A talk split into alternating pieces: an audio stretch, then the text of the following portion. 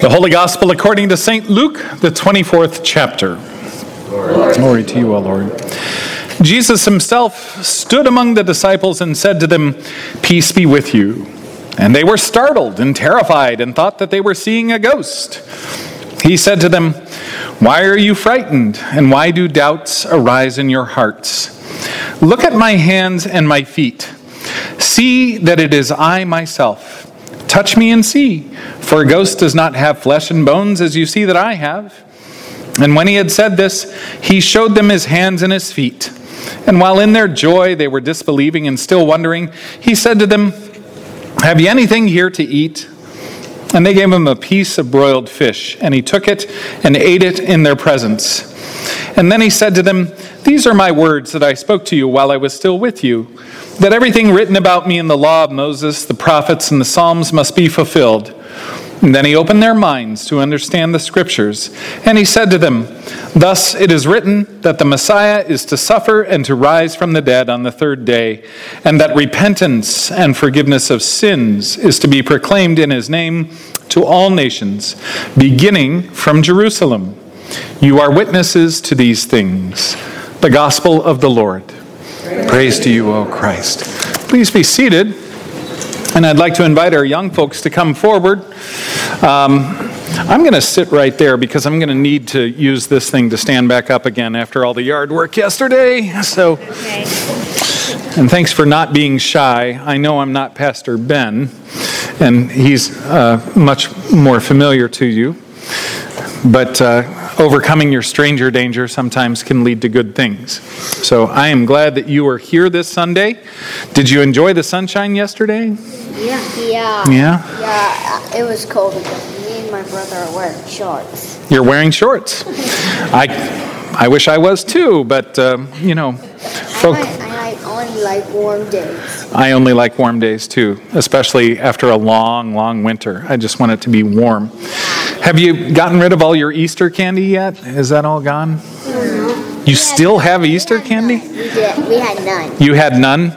Oh, you're, they gave you broccoli for Easter or something like that? No. Well, we, mom gave us chocolate, but cookies, but I It's cool. I like this guy. He's going to be a pastor. He's going to be a bishop someday, I think.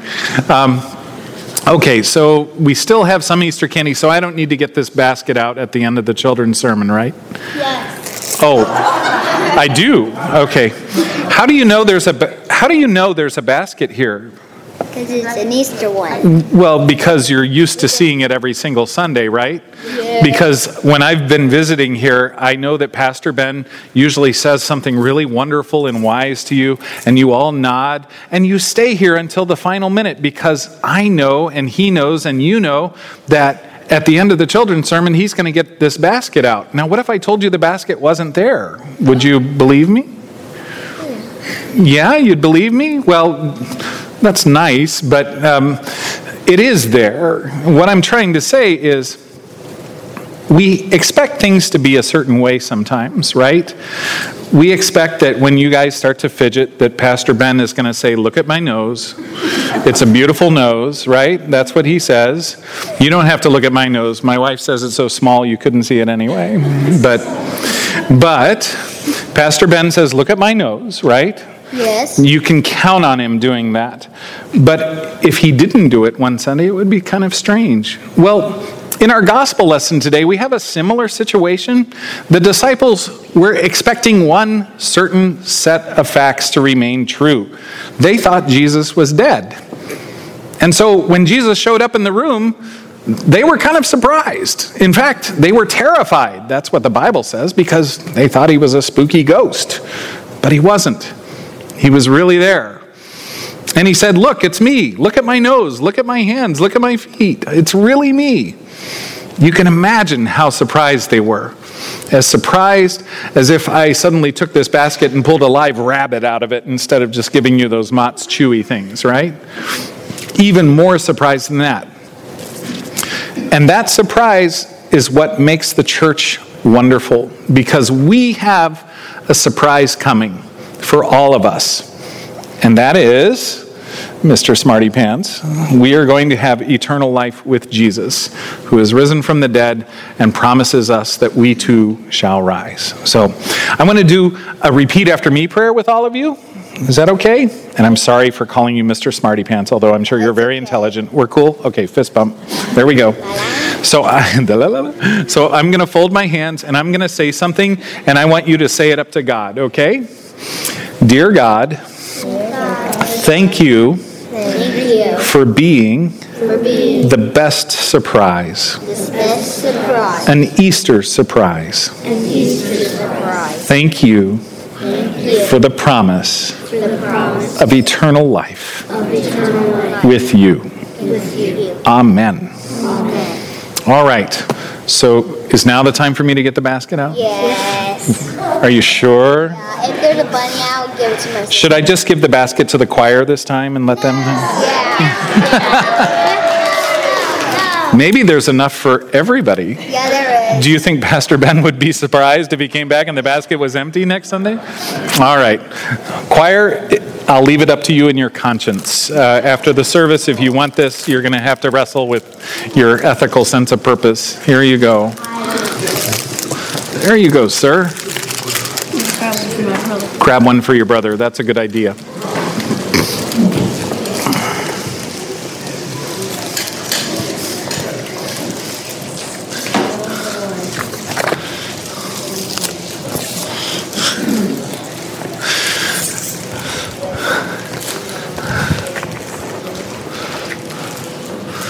When, um, when Pastor Ben first told me about the look at my nose thing, we were at Camp Nawakwa together, and we were studying Ash Wednesday, and he, he told the campers there, uh, this was confirmation camp, he said, okay, everybody, okay, everybody, look at my nose. It's made of dust.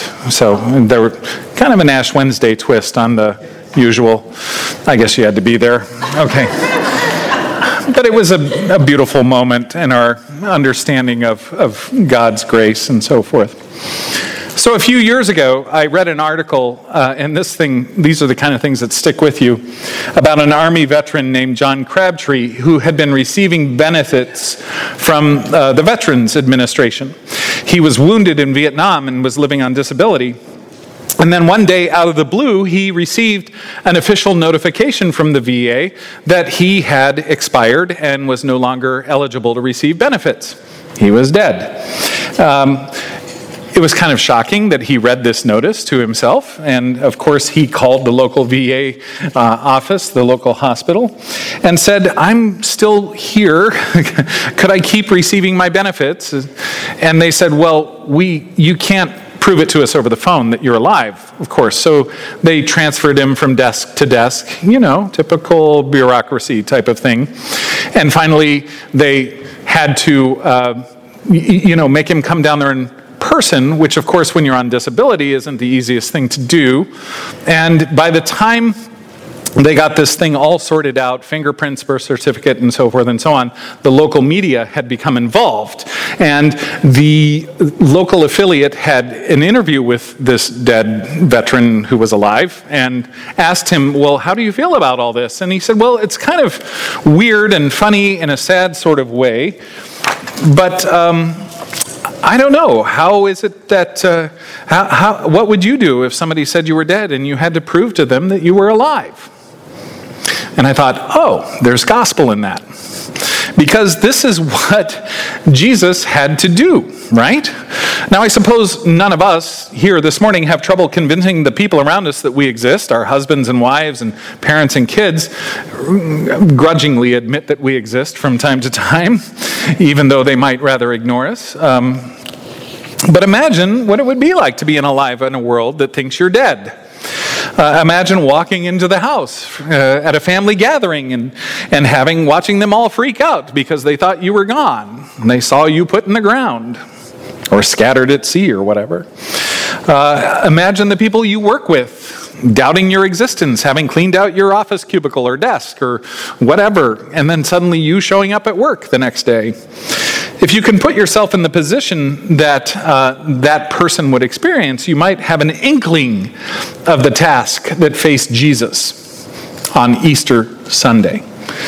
If you are the risen Jesus, how do you prove that you're alive? They didn't have media back then. He couldn't call the affiliate, he couldn't put out an ad in the paper. I guess you show up uh, and you let folks see you. But God is kind of mysterious, you know. When Jesus was raised from the dead, he could have done something that would have lasted, you know, something we could all just point to in the sky and say, yep, there's the 100% proof billboard that Jesus is alive. Why didn't Jesus make our faith easier? The further we get from that first easier, Easter, the easier it becomes to become doubting Thomas, right? It shouldn't be too hard for God to arrange something. God appeared in a burning bush to Moses. God rained down fire from heaven and consumed the sacrifice of Elijah, and God spoke to Job out of a whirlwind. God came to earth in the person of Jesus Christ, and Christ was raised from the dead. Jesus appeared to the Apostle Paul on the road to Damascus. God even appeared to John of Patmos on, and gave him the book of Revelation. Shouldn't be too hard for some sort of modern day miracle, right? Facebook, Instagram, tweeting, maybe. But after the events of the Bible, things quiet down. I mean, we have the stories of the saints and the martyrs, people having visions, uh, people having miracles occur in their midst. But it seems sometimes in this day and age that God is quiet. Or maybe God is at the same volume, it's just that the world has grown so much louder that we're having a hard time hearing. And instead of having the faith of Moses, we struggle to have any fortitude at all. We're always looking to probe those wounds of Christ to prove that He's really there. Our faith lives are a series of ups and downs, moments of those crystal blue clarity when the clouds of doubt seem far away, and then it's a morning like this one where we struggle to even know that God is real and that our lives are secure. Okay, I have a hard time with cloudy days. I'm just saying it can be kind of gloomy. But in our gospel text from Luke, Jesus certainly understands the dilemma of the disciples. And with each passing year, as I read this text, I kind of wonder if Jesus is savoring the moment, you know? Kind of like you do right before you surprise someone you love with some really awesome news. You know, right before your kid opens that wonderful present, you get a little excited. For example, Luke says the disciples are startled when Jesus says, Peace be with you. And most of the time when we read these words, we read them with gravitas. You know, we imagine a blue eyed Swedish Jesus with a proper British accent saying, Peace be with you. But let's remember the reality of the moment. Jesus is speaking Aramaic. It probably sounded something more like Shalom Aleichem and I like to imagine, and I could be wrong, but I like to imagine Jesus saying it in one of those surprise party voices, like Shalom Aleichem, you know. Luke says the disciples were startled and terrified. Understatement of the year. and then Jesus says, and I'm paraphrasing here because I don't know what the original Aramaic would have been. I said, Hey, it's me. Here's my hands. Here's my feet. Go on, touch me. It's okay. Luke doesn't tell us if any of them did, but I kind of imagine the disciples being a little timid about it. You know, like that kid on the field trip that's always called up to pet the snake or the baby alligator or whatever. You can imagine the disciples being a little hesitant. And then this is where I am absolutely convinced that Jesus is smiling. Perhaps he's even chuckling and he says, Y'all got anything to eat here? You know? Because isn't that what we do when we walk in to a family gathering? Is there anything on the stove? And they give him a piece of broiled fish, or if he had been here, it would have been a crab cake. And, and he eats some of it. And it's one of those ta da moments, you know? You know Jesus was smiling. After all the pain, after all the anxiety, the feelings of loss and abandonment, the disciples are in the presence of the risen Christ, and he's munching on a fillet of fish, and hope is reborn. Hope is restored love wins. And now life has purpose and meaning again. There are two things about this text specifically that give me a lot of hope. Stay with me. There's two things. Here's the first one. Hold up your finger. Okay. Keep keep holding it.